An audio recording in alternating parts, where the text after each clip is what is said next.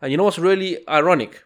What's really ironic is that they will turn around and say, ah, well, the Messenger sallallahu alaihi wasallam, he said that uh, don't write, uh, don't write down the, the hadith. Okay, use but that, that's that's a hadith itself, Self, yeah. right? Somebody had to collate that. I never thought of it that Somebody way. had to write that down for them to use.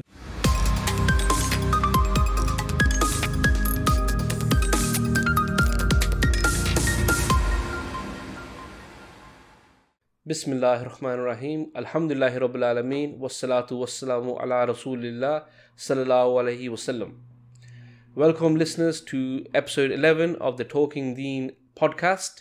I'm your host, Majid, and today I have my co hosts, Brother Rash and Brother Ishti. Assalamu alaikum wa rahmatullahi wa barakatuh, brothers. Wa alaikum assalam wa rahmatullahi wa barakatuh, bro. How is everything? Everything well? Alhamdulillah. That's good. It's been a while uh, since I've been on, on it anyway, and uh, after you know uh, Rash's performance as a host on the the last bonus episode, I was worried that I wouldn't be here again. But Alhamdulillah, these brothers are very generous and giving me another opportunity. But uh, it's we've had a couple of bonus episodes out. We have, yeah, we've had the Talking Sira has started and the second episode has, has come out. And actually, the Kashmir episode is performing as well as almost any of our other podcasts. It's had more downloads than a lot of the other podcasts. So, again, it just goes to prove how much of a, an important and sensitive topic that is for the Ummah today. Alhamdulillah, Alhamdulillah. Okay, so inshallah ta'ala, uh, brothers and sisters out there, let's get on to today's topic. Now, subhanallah, today's topic is is very, very important, uh, extremely important, important actually. And there's a hadith of the Messenger sallallahu alaihi wasallam when he said that none of you will have iman till he loves me more than his father, his children, and all of mankind. So here, subhanallah, what we're seeing is that as Muslims, it is part of our iman that we love the Messenger sallallahu alaihi wasallam more than any any part of mankind, whether that's our parents, whether that's ourselves even. Okay, so this is something which every Muslim has to believe, and we see that our love for the Messenger sallallahu alaihi wasallam is great because you know we've seen incidents where um, our uh, you know blessed Messenger has been insulted. We see you know the Charlie Hebdo cartoons, for example, um, and we see that Muslims around the world were up in arms. You know there were demonstrations, there were protests. You know even people people even died. Why? Because you know the, the feel we have for the Messenger sallallahu alaihi wasallam is something that the non-Muslims will never understand. So subhanallah, what we're going to speak about today, brothers and sisters, is very important for those who say that they love the Messenger sallallahu alaihi wasallam. Because yes, we react in a certain way when the Messenger is insulted. But the attack that we're going to speak about today in this podcast is something that many of us might not even know that it's going on. And this is the attack on the Sunnah, i.e., the attack on the Hadith. And this attack is more than just an insult on our beloved Messenger. This is an attack on his legacy. This is an attack on his messengership. And in fact, this is an attack on Islam itself. So, inshallah ta'ala, you know, let's get into it, brothers. Um, so, you know, I think what would be important, especially to, you know, a lot of our viewers out there, is to speak about Sunnah itself before we even get into the attack. And the reason why I say that is I'll use myself as an example. Um, I used to believe Sunnah is something which is recommended. So if somebody said this same thing to me, I would think, well, why are they why are the enemies of Islam attacking a part of Islam which is recommended? Um, or does Sunnah mean more than this? So inshallah ta'ala, let's start on this point. What is the Sunnah itself? You're right, it can be confusing because the, the term sunnah can be used interchangeably. For example, linguistically or literally, what it means is path or way. So, for example, you might have a grassed area and people keep walking on it, it forms a path, and it's a path formed out of habit. So, this is where it comes from. Allah subhanahu wa ta'ala uses it in this context in the Quran Sunnatul Awwaleen, the, the uh, pre- previous generations, the pre- pre- we sent the messages on the same mission. Um, however, when it comes to the Prophet in particular, we can break it down into three items. Sunnatul Qawliya, the sunnah that was said by the Prophet i.e. the words that he spoke. sunnatul filiya, the actions, so the things that he did with his limbs and he, he said to do. And the other ones are sunnatul uh, takririya, i.e. the approvals, something that within the presence of the Prophet ﷺ, i.e. whilst he was there, the, the Sahaba may have done something and he, he didn't say anything, or they asked for uh, asked him a question and he responded, "Can we do this? Can we do that?" Um, so exa- oh, there's that example where uh, a lizard was being uh, eaten in front of the Prophet ﷺ, and the Prophet ﷺ personally did not choose to eat it because he said this is not something that we do we used to do in Mecca but there's a there's an instance with Khalid ibn al-Walid where he ate it as a warrior and uh, Ibn Abbas so he approved it you can eat it though um, so this is when it comes to the actual actions of the Prophet ﷺ. now there's another aspect that you sort of uh, mentioned sort of mentioned um, when the scholars of the fiqh, i.e. the actions that we undertake, they class the sunnah, the sunnah in different uh, categories to clarify it, what actions we can undertake. So the first is the most obvious, compulsory, what we have to do, and we call these fard or wajib. Um, and so if you don't do them, uh, there's a punishment or a sin, and if you do them, there's a reward. So, for example, giving the salam in the prayer is considered a wajib, you know, when you turn your head to your shoulder. The next category is mandub, recommended action. So it's recommended, you don't need to do it, but if you do it, there's a reward.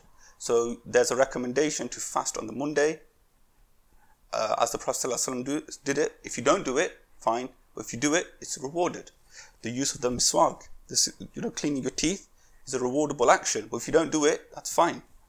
Mubah, that's neither disallowed or allowed. If you do it, you don't do it, it's fine. So this is to do with things that are within the halal category, but uh, permissible, but um, like they're like, or you might choose to eat a particular food.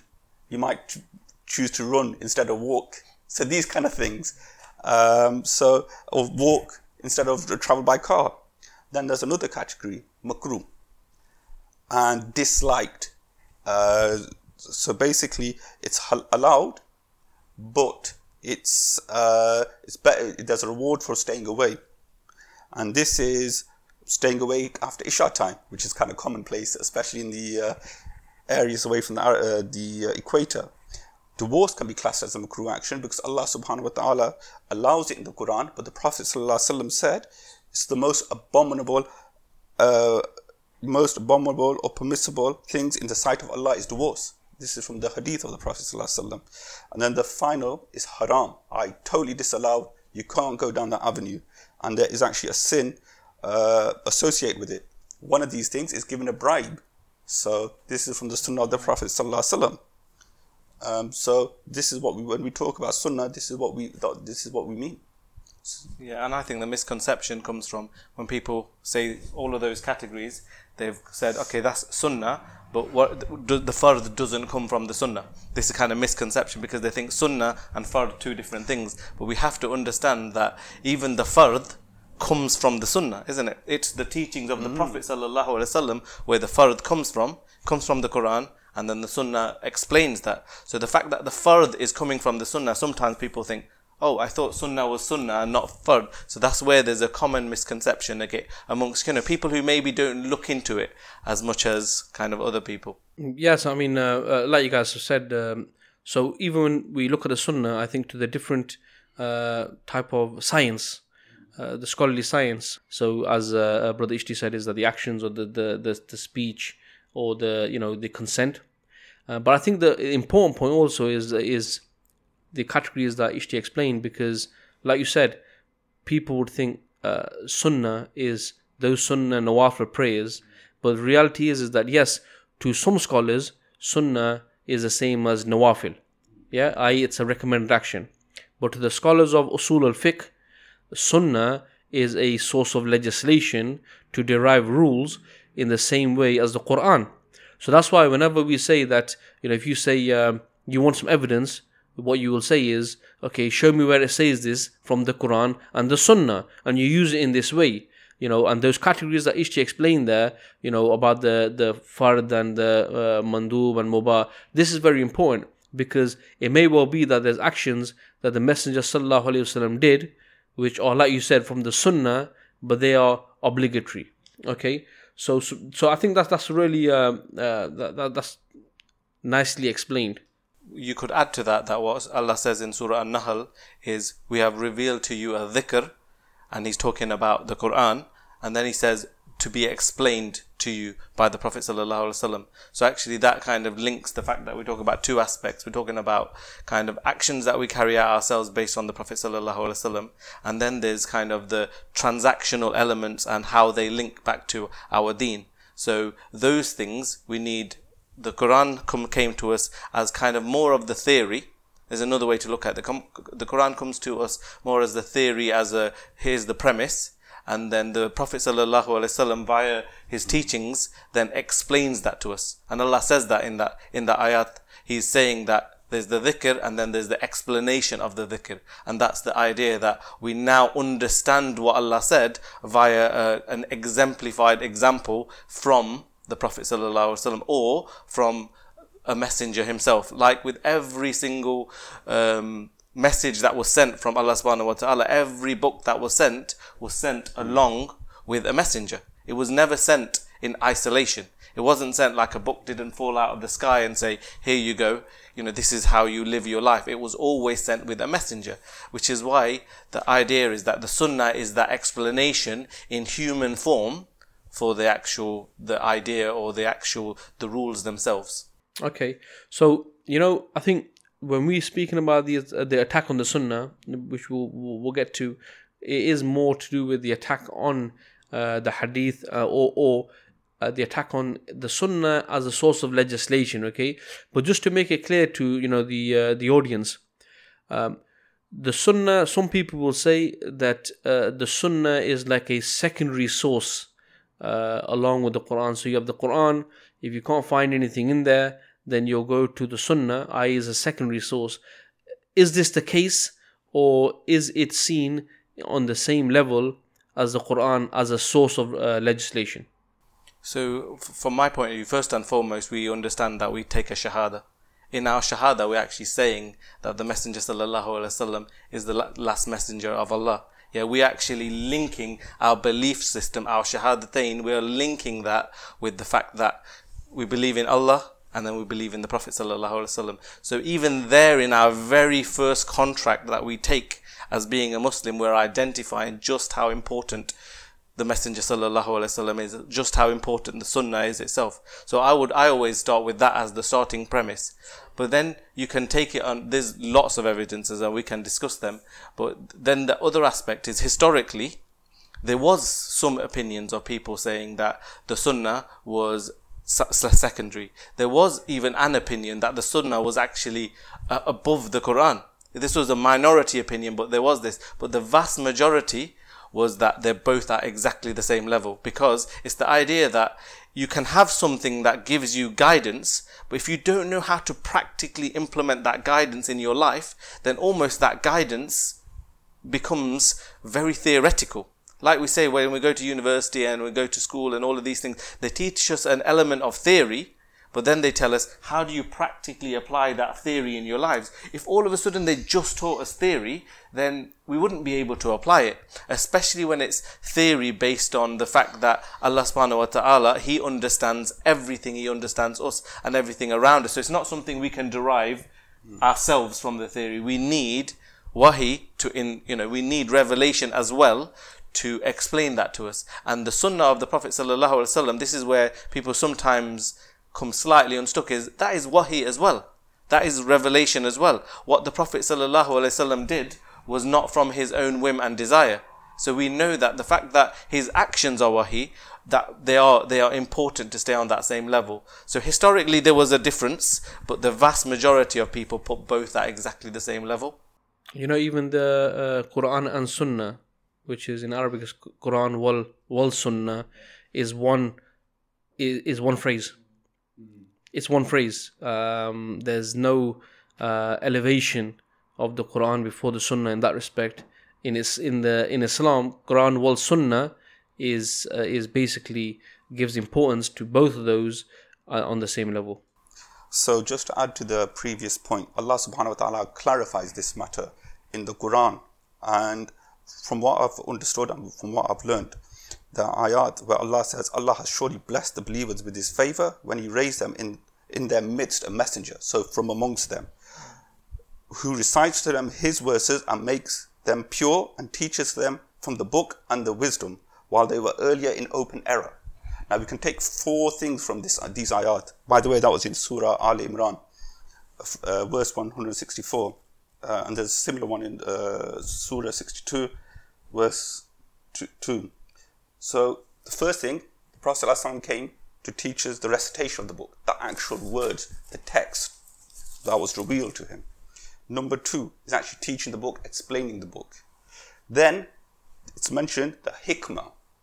So here's the knowledge. How do you apply that? So wisdom is actually the application of that knowledge. And there's quite a few examples of that in the Quran. A number of places, the Allah actually mentions the hikmah being like the Sunnah, as in the wisdom behind the Quran. Mm. Yeah, it's not just like the odd verse or two. There's quite a few from and, what I've seen. And then the next step is making people pure. So Allah Subhanahu wa Taala breaks it down very clearly in these ayat. This is what the messenger is for, and this is his role.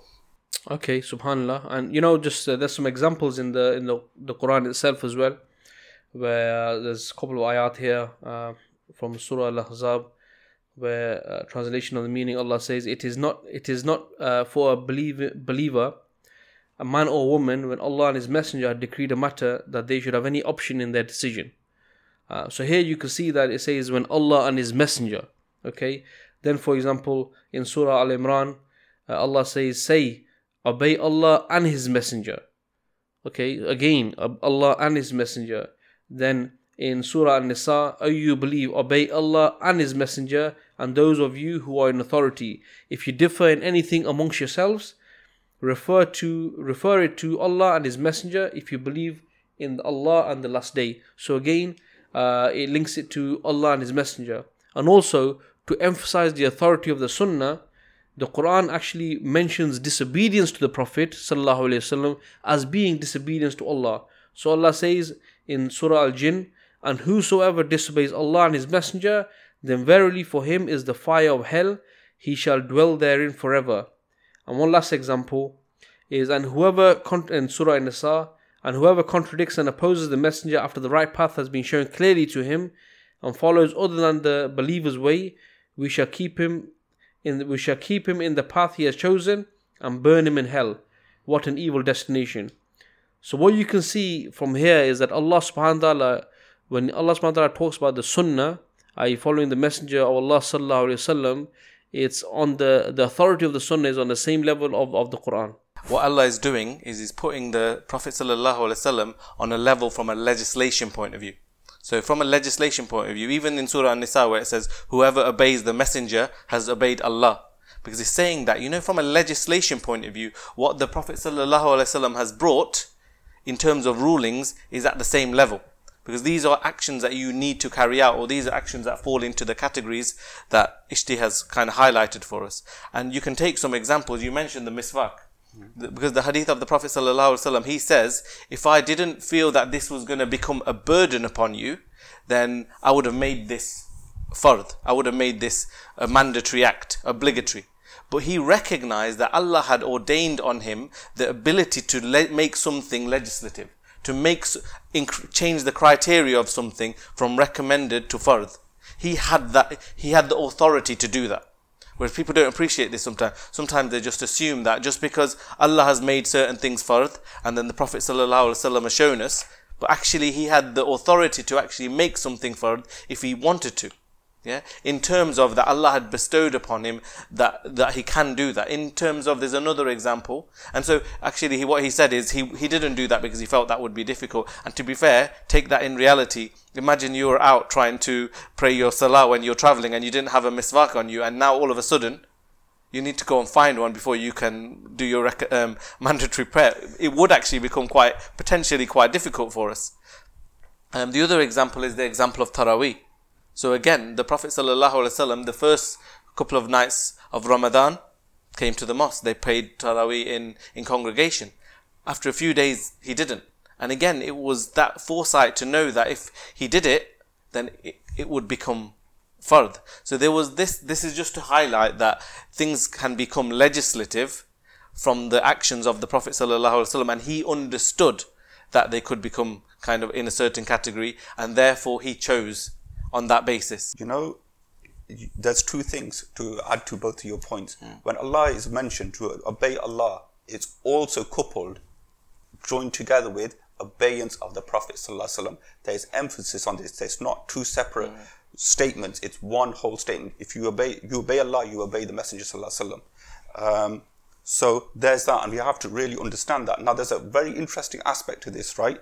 So never is when the obedience of Allah mentioned is there an instance where the obedience of the Prophet ﷺ is mentioned? Is not mentioned. However, mm. when there is some instances where you know you are asked to have obedience to the Prophet ﷺ, where obedience to Allah is not mentioned. So, for example, in Surah 24, and if you obey him, you will be rightly guided. So if you obey the Prophet ﷺ, you will be rightly guided. But it's not coupled with obedience of Allah. So this is emphasized when uh, obedience is mentioned to Allah, but it can also be mentioned separate. So there's something to be taken away from this. But also, as you said, the Sunnah was revealed to the Prophet. That is part of revelation. Allah subhanahu wa ta'ala says, Madallah sahibukum wa ma gawa. Your companion has, has not strayed, or nor has he erred. He does not speak from his own desires. It's not him saying this. In huwa illa wahyun yuha. It is a revelation. It is revealed to him. And this is how people understood it. If you think about this, when we do wudu, right? We say we can't do the actions three times and it's in a particular order. Because all the hadith come in that order and they have those actions. So no scholar has any choice to follow them because this is the way the Prophet ﷺ did it each and every single time. And that's what makes it fard to have that order. If you go out a step of that order, you have to do it do it again. Okay, subhanallah, you know, some amazing points there. So the next so I think what you guys made clear is that, you know, what is the sunnah, the authority of the sunnah. Um, and even we see that uh, from the saying of, uh, you know, Aisha radiallahu, radiallahu anha, when she said, when she described the Messenger sallallahu alaihi wasallam as being the walking, talking Quran. Okay, and we see this the we see why why he was the walking talking Quran because of the the idea and the method i.e. for example the methodology of the of the sunnah basically is something which uh, to understand and to to obey Allah through the Quran in the correct way it cannot be done without the sunnah okay? Um, so this is something which you cannot separate. You cannot separate the you cannot separate them. So the next question really is is uh, why uh, let's discuss why is there an attack on the sunnah? What are they trying to achieve? And if they were successful what would be the result? So in terms of attack on the sunnah actually the attack on the sunnah has lots of strands to it. So let me give a few of the base strands and then we can if necessary go kind of discuss each one separately. One element of it is is that to remove it altogether. Yeah, in terms of there are those people who actually say you do not need the sunnah at all because they, they give some reasons for it. They give it that, oh, okay, the sunnah was collected later, um, the sunnah is not protected in the same way as the Quran is protected, and we can, we can debunk these ideas quite easily, but but I'll just lay the premise. So the you know to remove it altogether. So you they're called I know Quranists, Quranians, and Parvezis. You got all sorts of names for them. I've heard over the years. Parvezis. Yeah, that was mm. a new one that I heard recently, but not sure where that came from. But again, basically people who completely remove the Sunnah altogether basically create this new religion where it's just the Quran because saying that Allah has protected the Quran, the miracles come from the Quran, therefore that can be the sole re- legislation or sole kind of source of legislation. So there's that attack. And sometimes it's easy to go, that's easy to debunk, so let's not even talk about that. But actually, that plays a part in the second one. So the second one is to actually dilute the sunnah such that you remove elements from it, especially those elements that have a kind of a political and a governance nature. Those elements that quite often come from kind of ahad narrations or kind of um, hadith that come from single chains of narration. So that second one is to go, here is the hadith, but let's whittle it down and keep removing elements of it so that actually what you're left with is very few hadith and very small amount of sunnah, meaning that your pool that you take legislation from or you take rulings from becomes very very small so that's like the the second type of um, attack or i would say the second strand and the third one which is kind of linked to this one is where they're basically trying to completely spiritualize mm-hmm. the sunnah where it becomes like okay the sunnah is this kind of islam is purely a religion Mm. It's not a deen. It's not an ideology. It's purely a religion. Everything that the Prophet ﷺ came with is basically what you just do in your personal sphere, in your personal kind of private life. And then actually all of the other aspects, actually the aspects that will help us liberate much of our lands, the aspects that will help take the ummah out of the darkness that she is in today, let's remove all of those. So all of a sudden you're left with this sunnah which is, you know, not capable of, of kind of being our salvation and you actually completely remove big parts of the mission of the Prophet ﷺ himself. So those are the three strands. So what you're saying is uh, to to go back to the question itself. Uh, we can go into those a bit more in a bit more detail, but the overall um, the overall goal is to. I would say, you know, what we mentioned earlier. Sorry to no, uh, interject. Uh, we said the both are revelation, Quran and the Sunnah, and when we see that people are doing these actions, it's not just an tariqah on the Sunnah, it's an attack on Islam, on the system of Islam. Now, Brother Rashal mentioned it earlier. You know, at the end of the day, there's principles in Islam. We call this the idea of Islam. Mm. So these are generally revealed in the Quran, and then there's the method, the attack. So the way you actually undertake those commands, those obligations, what I mentioned in uh, in the Quran, and every action that you're going to take in your normal life anyway. Because as we said, Islam has come to address all facets of life, all aspects of life. So if you remove the hadith, what you're actually doing is you're removing the ability to undertake those actions. So it's literally debilitating us. And that is the reason there's an attack on the sunnah ultimately. Yeah, no, no. So, in answer to your quickly, and again to extend what Ishti is saying, is that the attack is, like I say, it's multi pronged. Yeah, there's lots of them, but it's basically in order to weaken Islam. The, the fundamental answer is that it weakens Islam and it's to make sh- sure that Muslims don't have all of the sources of legislation to be able to bring them themselves out of the difficulties that they are facing. So that's why they're doing it. Okay, so I mean, uh, there's like you mentioned these different strands, and there's so much to to cover. Obviously, we can't do that because otherwise we'd have many many different episodes of the same uh, podcast, right? But what I would say is uh, maybe what you described is the more dangerous is the element of reducing yeah. the hadith. Why? Because it comes from uh, uh, it, it, looks like it's more in, internal. It's yeah. an internal thing, right? Whilst the people who uh, totally reject the sunnah, like Parvezis or whatever you call them, right? They you know they, they sort of fall out the, the fold of Islam anyway. But before we get on to the reducing element, which I think is the more important one, one question that I think uh, is important, especially from the angle of rejecting the hadith altogether, is for our normal uh, for our not normal listeners, for all the listeners, is the fact that you know what people will claim is that the Quran, Allah subhanahu wa ta'ala says in the Quran that he has protected this. Yeah that he has protected the quran. Okay? Uh, so there there's a promise from allah subhanahu wa ta'ala himself that he protected the quran. But what they will say is that the hadith are narrations that have been uh, put collected by certain individuals uh, many years later and we're talking about not talking about 10 20 years hundreds of years later um, which a, do not have the protection extended that Allah gives to the Quran, and B, are totally prone to error because they are just men writing down the speech of men.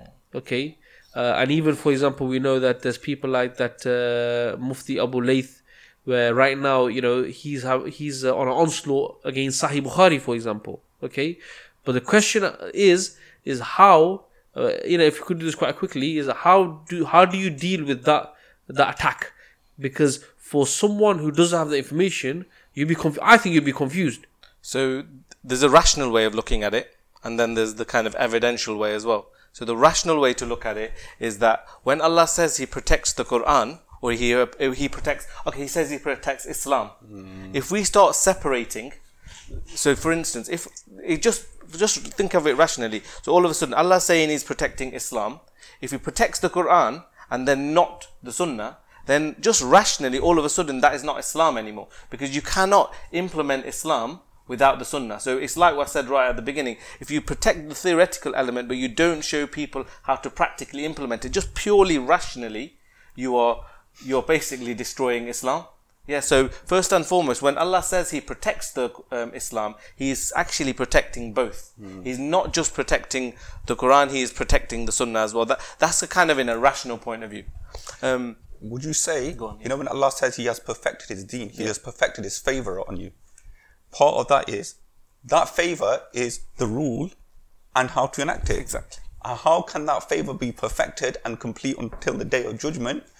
If half of it- if half it Oh, is gone, Gone, yeah, then you're actually making a claim against Allah Subhanahu wa Taala. Exactly. May Allah save us from such a thing. But exactly. so we have to be very careful. Well, people have to be very careful of what they say. The second thing is, how do they even understand what the Quran means without the, the Sunnah, right? For example, when we say the Prophet ﷺ is Rahmatul al Alameen, he's a mercy to all mankind, what does that actually mean? Without the Sunnah and the Hadith, we don't understand. It might just mean he's a merciful man. But actually, it's his laws, what the Sunnah he brought, how he changed man from the lightness into the dark through the correct actions, doing what man should do. That, that's that's true. What you're saying is correct. I mean, we don't disagree with that, but they don't even accept the sunnah in the first Exactly. place. So so that wouldn't be you wouldn't be dealing with that particular uh, angle by saying what you're saying Yeah, now. and, and this is why you can't present hadith to those people who already. It's like how can if they don't accept hadith, you can't go to them with other hadith to say this is why the sunnah is important. You almost have to put that aside originally and have that discussion with them. But actually, the evidential reasons for your question as well is that actually when they say that oh the you know the sunnah wasn't protected or they, they're actually questioning the whole science behind collating the uh, the Quran itself. So as we know, the strict methodology that was done to go through to make sure you kind of memorize all of the Quran, you write the Quran down and going through that process of completely making sure nothing incorrect can go into it, that same methodology was applied to the Sunnah as well. As well as the fact that some people say it was hundreds of years later that the, the Hadith was written down. But this is, as we know from lots of evidences, this is not true. That the Hadith were being written down quite early by many of the people, many of the Sahaba. But it was just that right at the very beginning, the Prophet ﷺ said to not write the hadith down, mainly because at that time the, the Muslims hadn't maybe fully appreciated the language style of the Quran, such that he didn't want anybody to confuse the Quran and the Sunnah. So at that very, like, kind of right at the beginning, they were told not to write it down. But even during the life of the Prophet ﷺ, they were then allowed to. The Prophet ﷺ said, you can write it down now. So, the, so those people who attack the Sunnah to say it wasn't written down, that's that's completely incorrect in itself. The thing is, is to be honest with you, the way that the uh, the hadith were preserved were through memorization, through discussions, through practice, Practical Yeah, implementation. practice, and then through writing. And you know what's really ironic? What's really ironic is that they will turn around and say, "Ah, well, the Messenger sallallahu alaihi wasallam, he said that uh, don't write, uh, don't write down the the hadith." they Okay, use but that, that's that's a hadith itself, Itself, yeah. right? Somebody had to collate that. I never thought of it Somebody way. had to write that down for them to use. But anyway, so what we can see is clearly, uh, and and to be honest with you, I think uh, brother Ishti made a fantastic point. Also, the fact that when Allah Subhanahu wa Taala says that I have uh, today I have perfected your Deen. Okay, uh, to think that Allah Subhanahu wa Taala would have said that He preserves the the Quran, the Deen, the Quran itself, the, is not just talking about. You know, people think that this means that you know you cannot change a single letter. Look, that's part of it.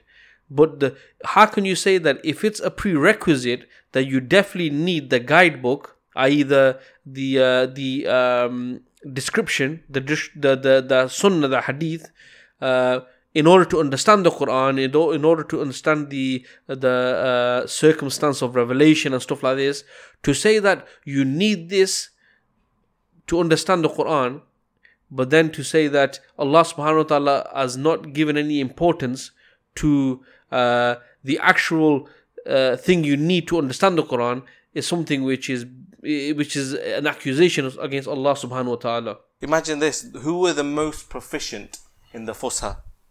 Who are the most proficient? Those Arab Muslims there, mm-hmm. the actual Sahaba themselves. Who does Allah highlight as being He is so pleased with them? You know, the Sahaba themselves, after a verse was revealed, would go to the Prophet wasallam and say, "Explain this to us." Subhanallah. if they the best you know some of the best people of ever required explanation from the prophet wasallam of the verses of the quran then who are we exactly so this idea that allah would not protect his revelation both the quran and the sunnah it just goes it's like you it's like ishti said it's almost make a direct attack on allah to say that okay you're going to protect one half but not the other you haven't therefore protected the whole thing Yeah.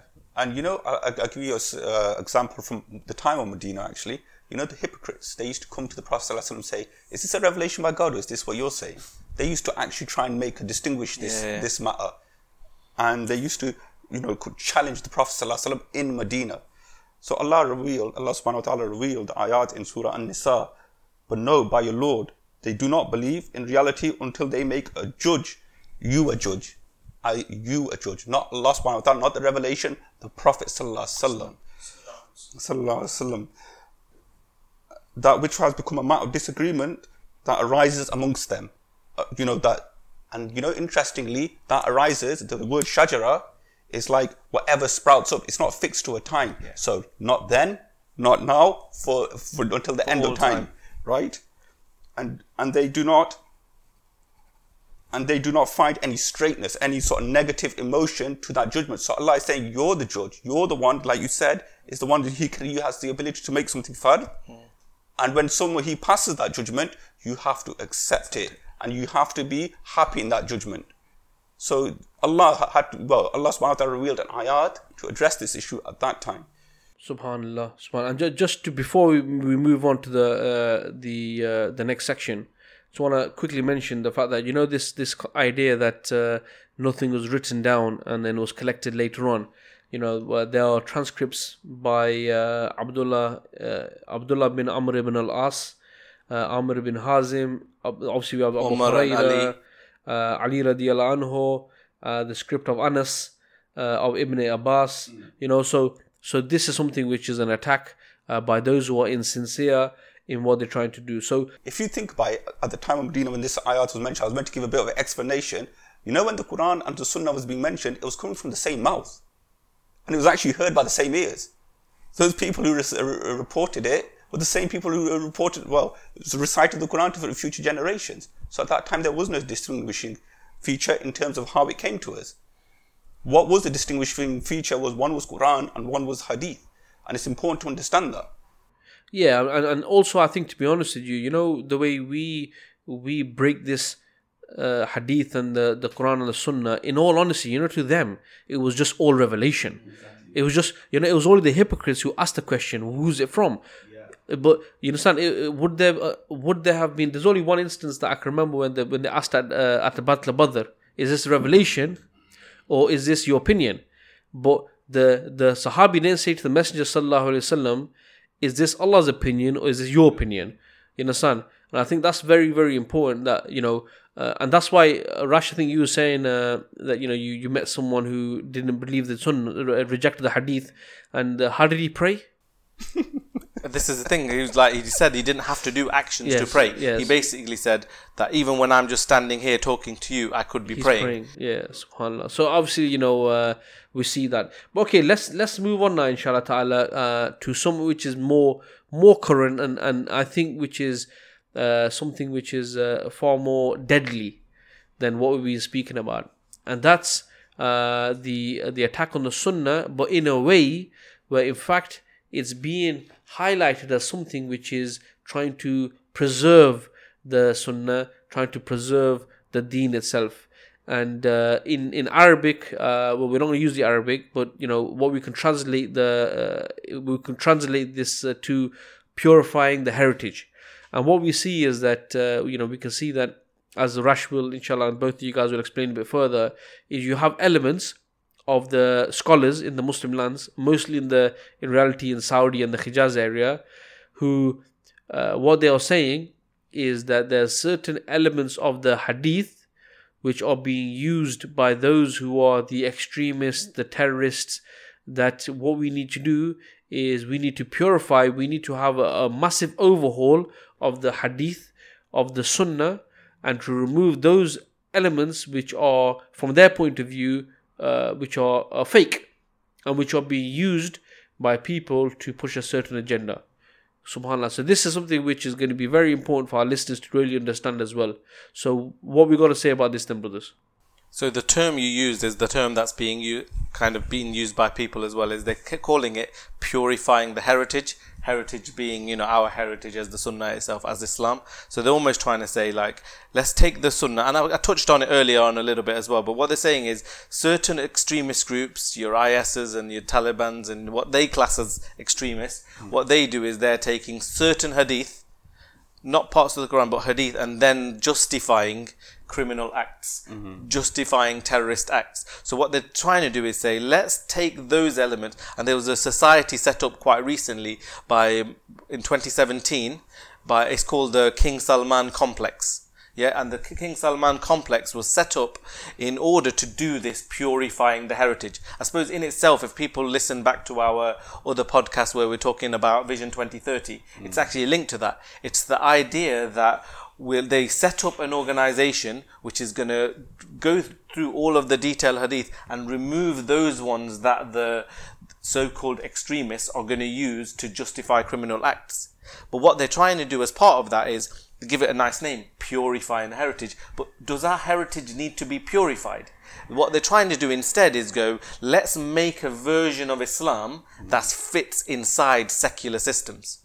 That, the way I see it is as simple as that. Let's make a version of Islam that by whittling away key hadith so that it fits within today's reality of secular systems, rather than that version of Islam that, yes, some groups may have misinterpreted and then justify criminal acts, but actually those same hadiths are what we as Muslims require in order to, in future generations, implement all of Islam. And that's where part of that kind of, this style is being used. So, you know, uh what we can see is also in this attack is the attack what they say on the ahad narrations. Okay uh, and uh, so they will say that we we could take mutawatir narrations. So is it worth explaining a bit of what is ahad narrations? Yeah. So first we have to look at the life of the prophet sallallahu and when we look at the life of the prophet sallallahu he dealt with all facets of a life because he was a man right? He had a public life he had a private life. And the reason why i'm mentioning this is when he obviously had a life at home, so there weren't that many people around. So may, there, he may, there may be events that only Aisha radiallahu anha saw, whereas there were public events where there was many people who heard. Now, ahad re- relates to one single chain, right? One person. So we have chains of narration. So this person heard it from the Prophet this person heard it from person one, and then the next person. This is the chain.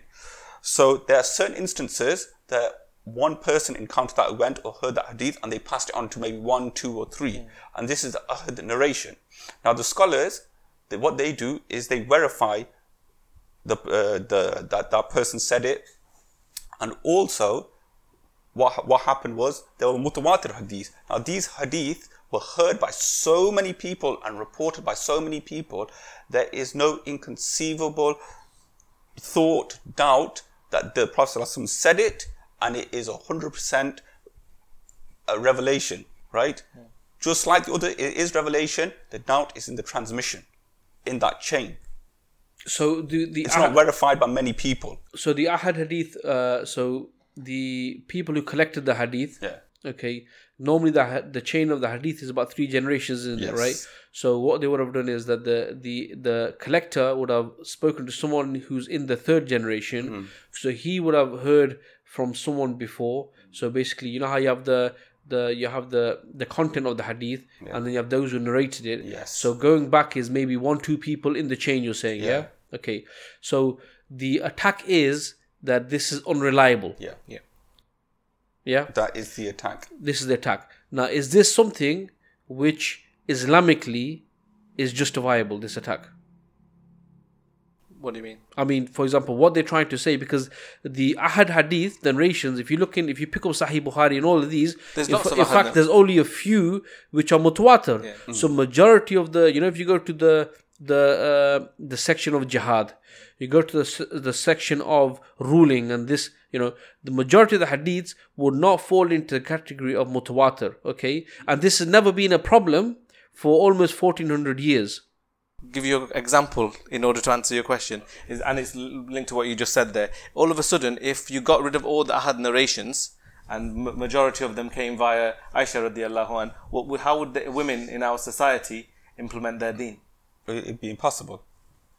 So it is not justifiable in the slightest, and it's intentional because the this is the thing. There's an understand. It's right to say that there were fabricated hadith. We know they are fabricated hadith. To to to sit here and say, oh, you have to accept every single hadith. We know that there has been a process that the the scholars of past, some great scholars, have gone through and looked at in such detail, and people don't appreciate the sciences of hadith. You know even we would never do that justice. Mm. Yeah, the science of hadith it is it can it is so stringent. Yeah, but people have gone through this over many generations and collected the hadith and verified them and what's the classified them all. So the fact that, that what they're saying is to be able to now, and especially who is doing it, mm. those people who are showing themselves up as the enemies of Islam, those people who are giving medals to the to Modi, those people who are attacking Islam from within are the same people saying that oh we need to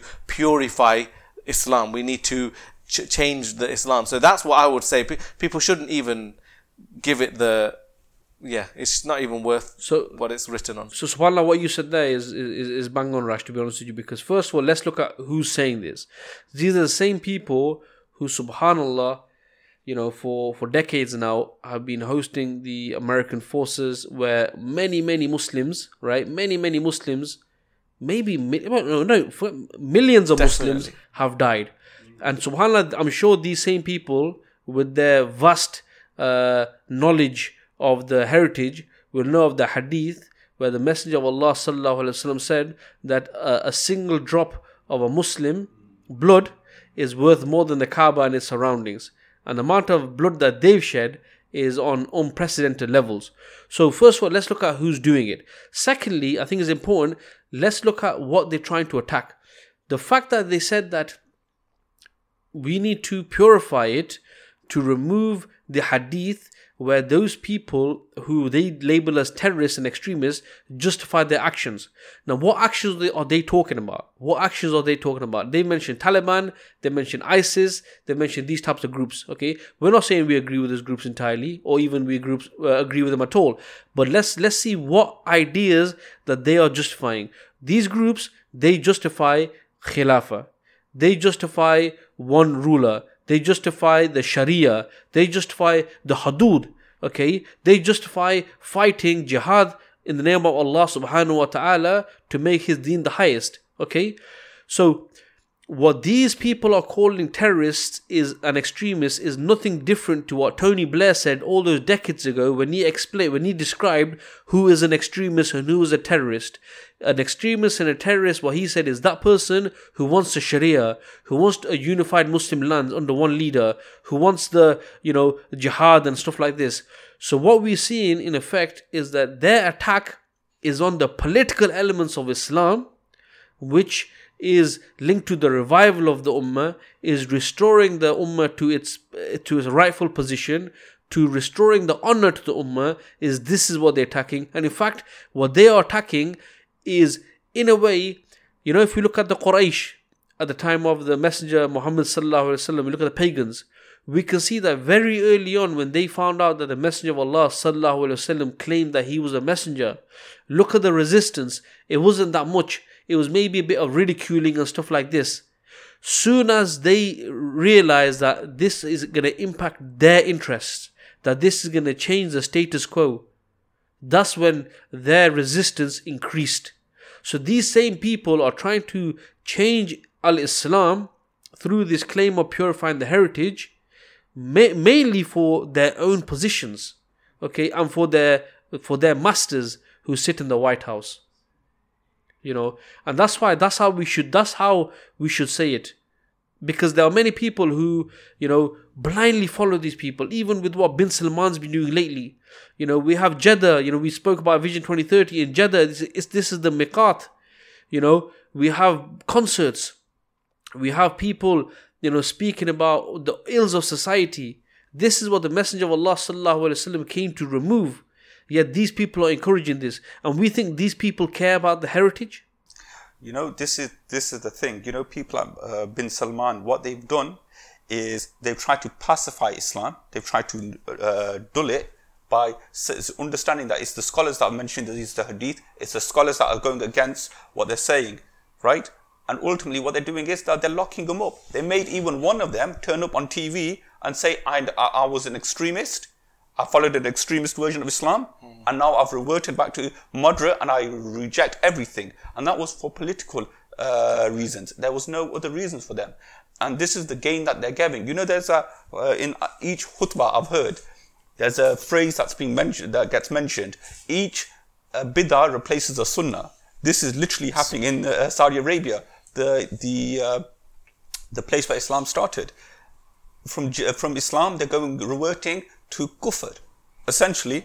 Um, so it's important to understand that and the pace that they're doing it. It's like bespoke kufr in each of these lands. They're actually tailor making it for each of the lands. So in Saudi Arabia, they're very stringent. Like they love their uh, sheikh. So for example, uh, Sheikh uh, Salih Al Fawzan, what they did is Salman came on TV. Whether he agreed with them or not, he just turned the volume down. They just showed him shaking his hand just to get that uh, agreement. They're using the scholars to their agenda to dull Islam, that they're gaining that bias, but then they're only letting the ones they agree with. Islam is a complete system as long as those hadith are present. And that's the point of this attack by controlling what is being said. And and it's trying to confuse Muslims. So Muslims that recognize, you know, this is why I said earlier that the different attacks they're kind of linked. So even though we cast aside those people who completely reject the hadith, they have presented certain arguments mm-hmm. like, oh, this hadith doesn't make sense or it looks fake, it's, it's um, fabricated, therefore I'm not going to accept any hadith. But they have presented a premise that allows these people to go, okay, there are some hadith that we can question, so let's question more. Mm. So that's why they're linked. That's why we shouldn't separate each of those elements. To the extent that in 2004, the Rand Corporation, what they said is this is an American think tank. They said at the same time, until that can be accomplished, this is, you know, completely decimating Islam. What they said, a body of counter hadith should be made available to those who want more tolerant, egalitarian, democratic societies, but are being persuaded that the changes they seek are un Islamic. This is the Rand Corporation. This is where foreign policy of America is formed. And why is it that our Muslim lands, the leaders of our lands, are actually implementing this? We know why, but does it need to be any clearer? see, think about it. They mentioned counter hadith. I, would uh, forgotten about this, but now that you mention it, people would never accept that. Counter hadith, what they've done is they've controlled what is being said. They're controlling what's being said on social media. They're controlling the voice that's being heard by the Muslims. Definitely. And this is what they're doing. They, they're making it tailor making for each region. Yeah. And that's how Reformation happens, isn't exactly. it? Reformation happens when you cast doubt on all of those fundamental principles. Mm. So if you cast doubt on the Sunnah, you cast doubt on the Sahaba, you cast doubt on the Khulafa Rashidun and the Khulafas, the Khalifs that came after, you cast doubt on the classical scholars. If you cast doubt on all of those, anybody who comes forward now with a new version of reformed Islam, which is what they wanted to do for years now, every other major religion in the world has had a reformation Islam needs a reformation. How can you reform Islam? You have to cast doubt on all of these things. And that's why there's that video, isn't it? That the, that person says, you cannot reform Islam because Islam has its own defense mechanisms. As long as the Muslims understand the Quran and the Sunnah, as long as they understand that they're all revelation, as long as they un- understand that they are at a level, then you cannot reform Islam. And that's why we have to be the guardians of that. And if we're not, then what will happen is they, they may succeed in some of these activities that they're carrying out. And you know, subhanAllah, that's why, you know, we really, we should give so much, so much respect, so much credit to those who preserved our deen. Subhanallah, you know, obviously the Sahaba and the, the Tabi'een and the Tabi Tabi'een, but you know, the, the scholars of Usul al Fiqh who set those boundaries, you know, who set the, the parameter, you know, of what's in this is Islam, what's out of this is not Islam. Subhanallah, because of these works, because of these great works, imagine the Sadaqah Jariyah for these scholars. These scholars are on a next, next level.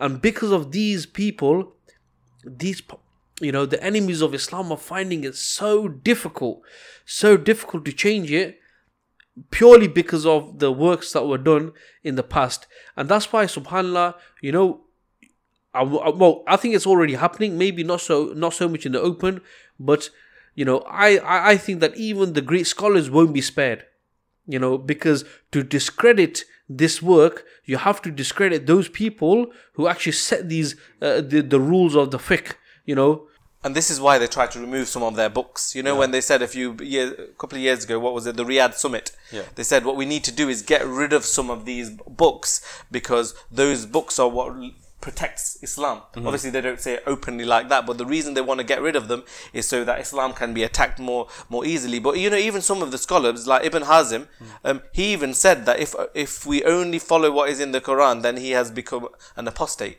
So this is years and years, of centuries ago, that they're already seeing what is going to happen into the future. This is how visionary some of these scholars were they recognize that actually, what if the time comes where people try to attack the Sunnah? And okay, he's talking about removing it entirely, but we recognize that that is linked to the attack as well. So this just goes to prove that we need to preserve that as well as the Quran, as well as the Sunnah. Yeah, I think to be, to be honest with you, the, the pre- preservation itself has been done. I think as Muslims, what we need to first of all is understand. First of all, we, have, we need to have an understanding on uh, on Islam itself or what you know what is the Sunnah you know the the life of the Messenger sallallahu alaihi wasallam as Muslims every Muslim I'm not even talking about scholarly because this discussion here is not a scholarly discussion. We're, we're speaking on, on on normal people's level because you know I think they were normal people ourselves right? But what we have to understand is that the preservation has been done but in regards to uh, exposing those who are attacking the deen this is not a, uh, a responsibility of a particular group or particular group of Muslims. This is actually a responsibility on all of the ummah.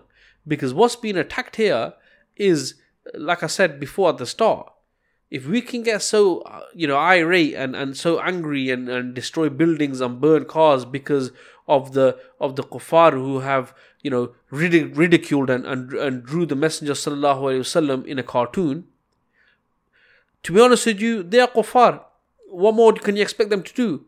But here, what you're having is people who are supposedly on the inside actually rewriting everything. Rewriting everything. Okay? What's, what's worse? What's worse? A, a, depiction of, of, of the Messenger of Allah sallallahu in a cartoon or removing his sunnah from the lives of the Muslims. What's worse? So see the sunnah, isn't it? Exactly.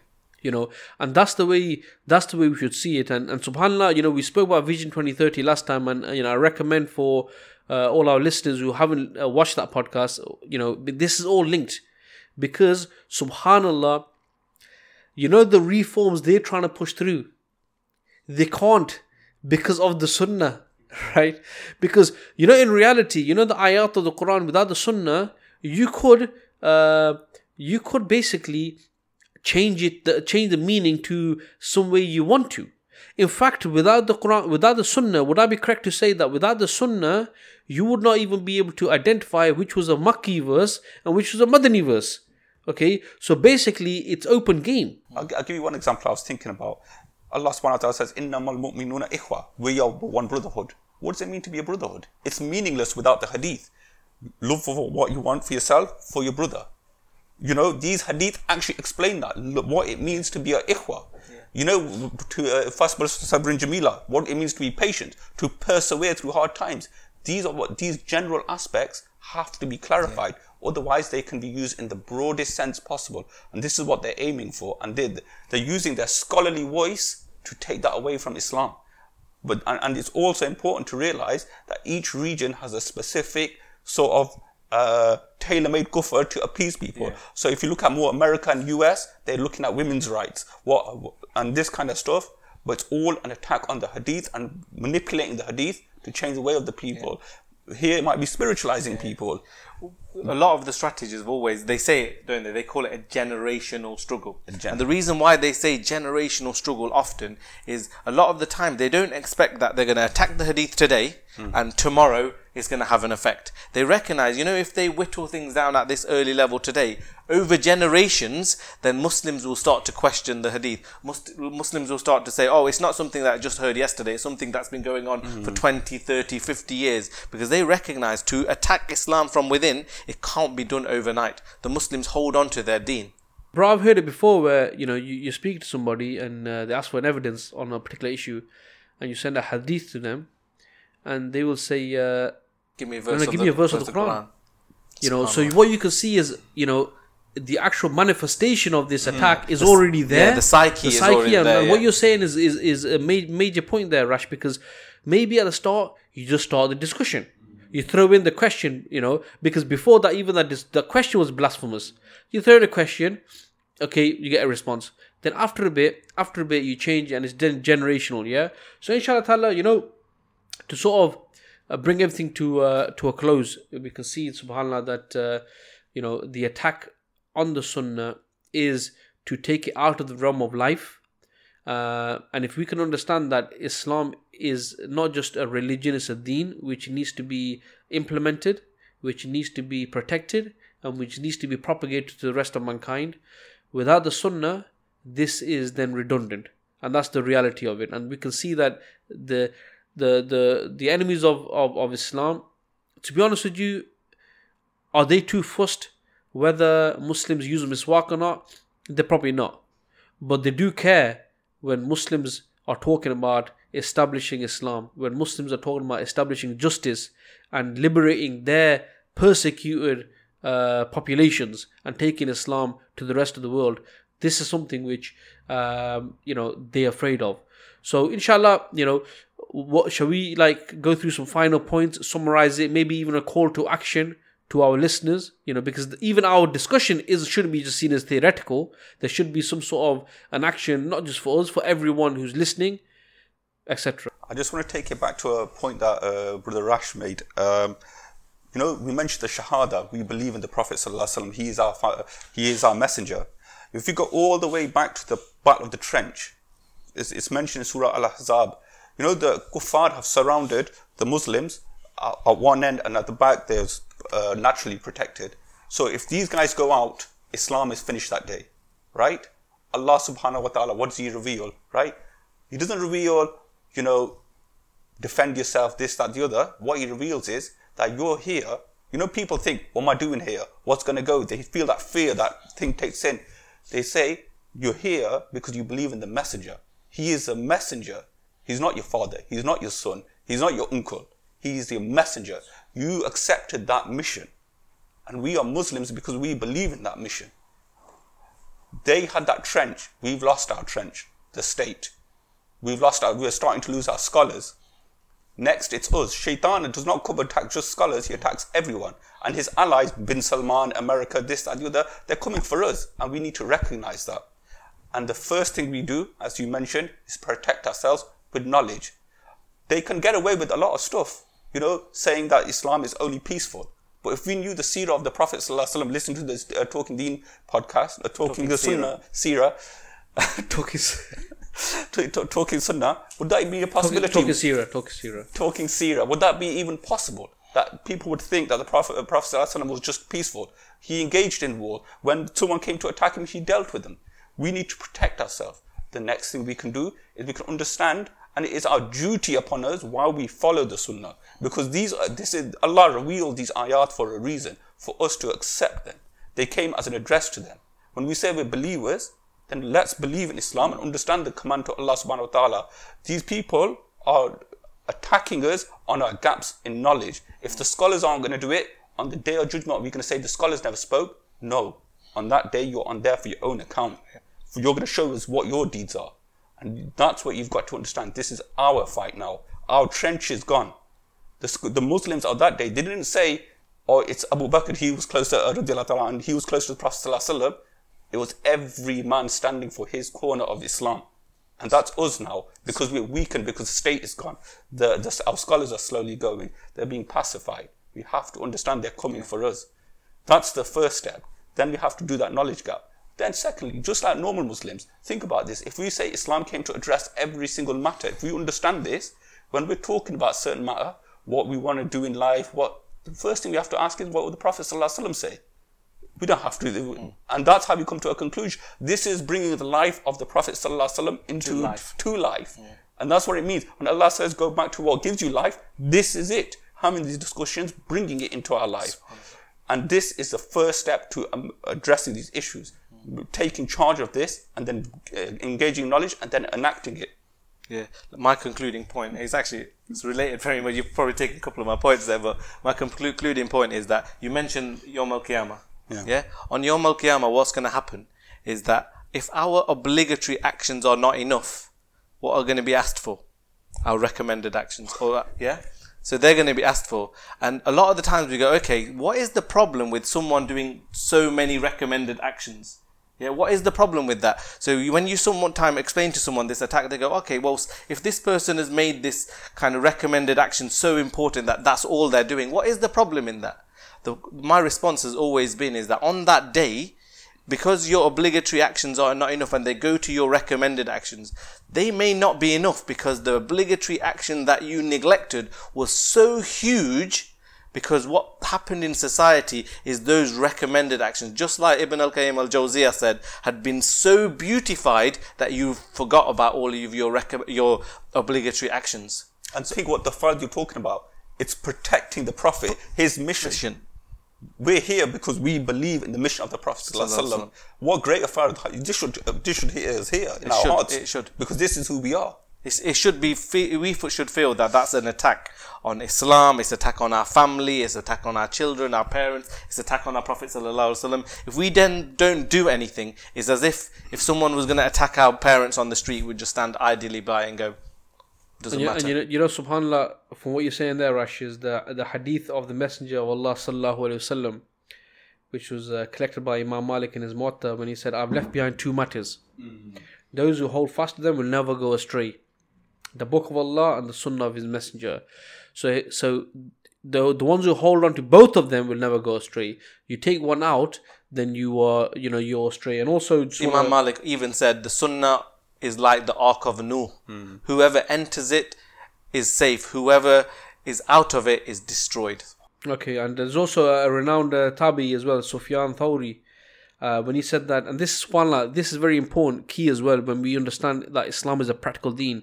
He said, If anyone wishes to associate himself with any form of knowledge, he should associate himself with the knowledge of a hadith.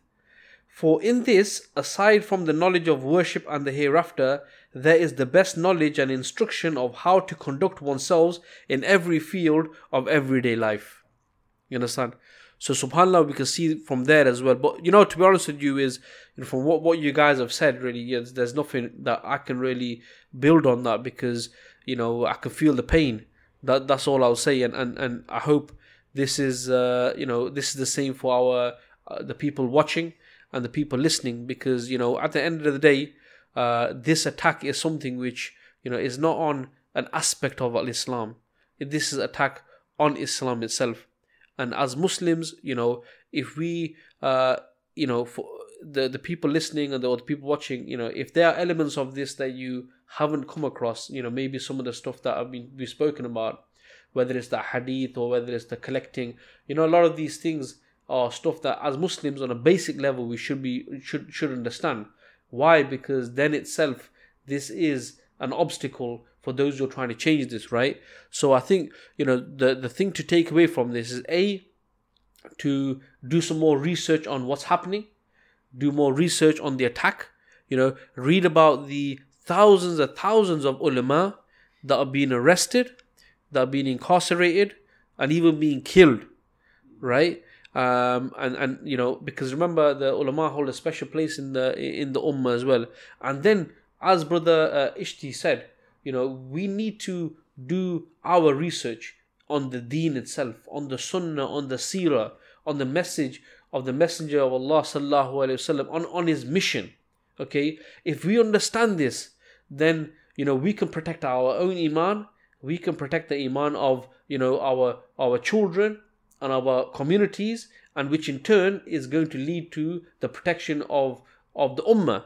And this is something which is which is very very important. You know, it's not something uh, where we're just going to inte- intellectualize on this discussion and it ends there. You know, this is like a call of action. So inshallah ta'ala, if, if there is any final points by you brothers, no, inshallah. So on that note, you know, I, I would like to end, but before that, you know, inshallah ta'ala, we need your support. You know, uh, nothing can happen without the will of Allah subhanahu wa ta'ala and your support. So inshallah, go and check out the Voice of the Ummah uh, Facebook page, Instagram, Twitter, Telegram, uh, YouTube.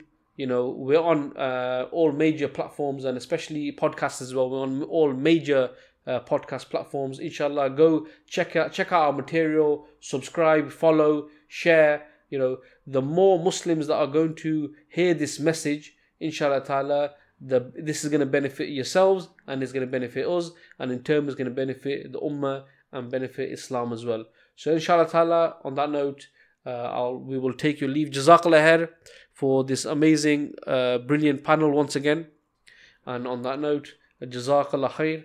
Assalamu alaikum wa rahmatullahi wa barakatuhu.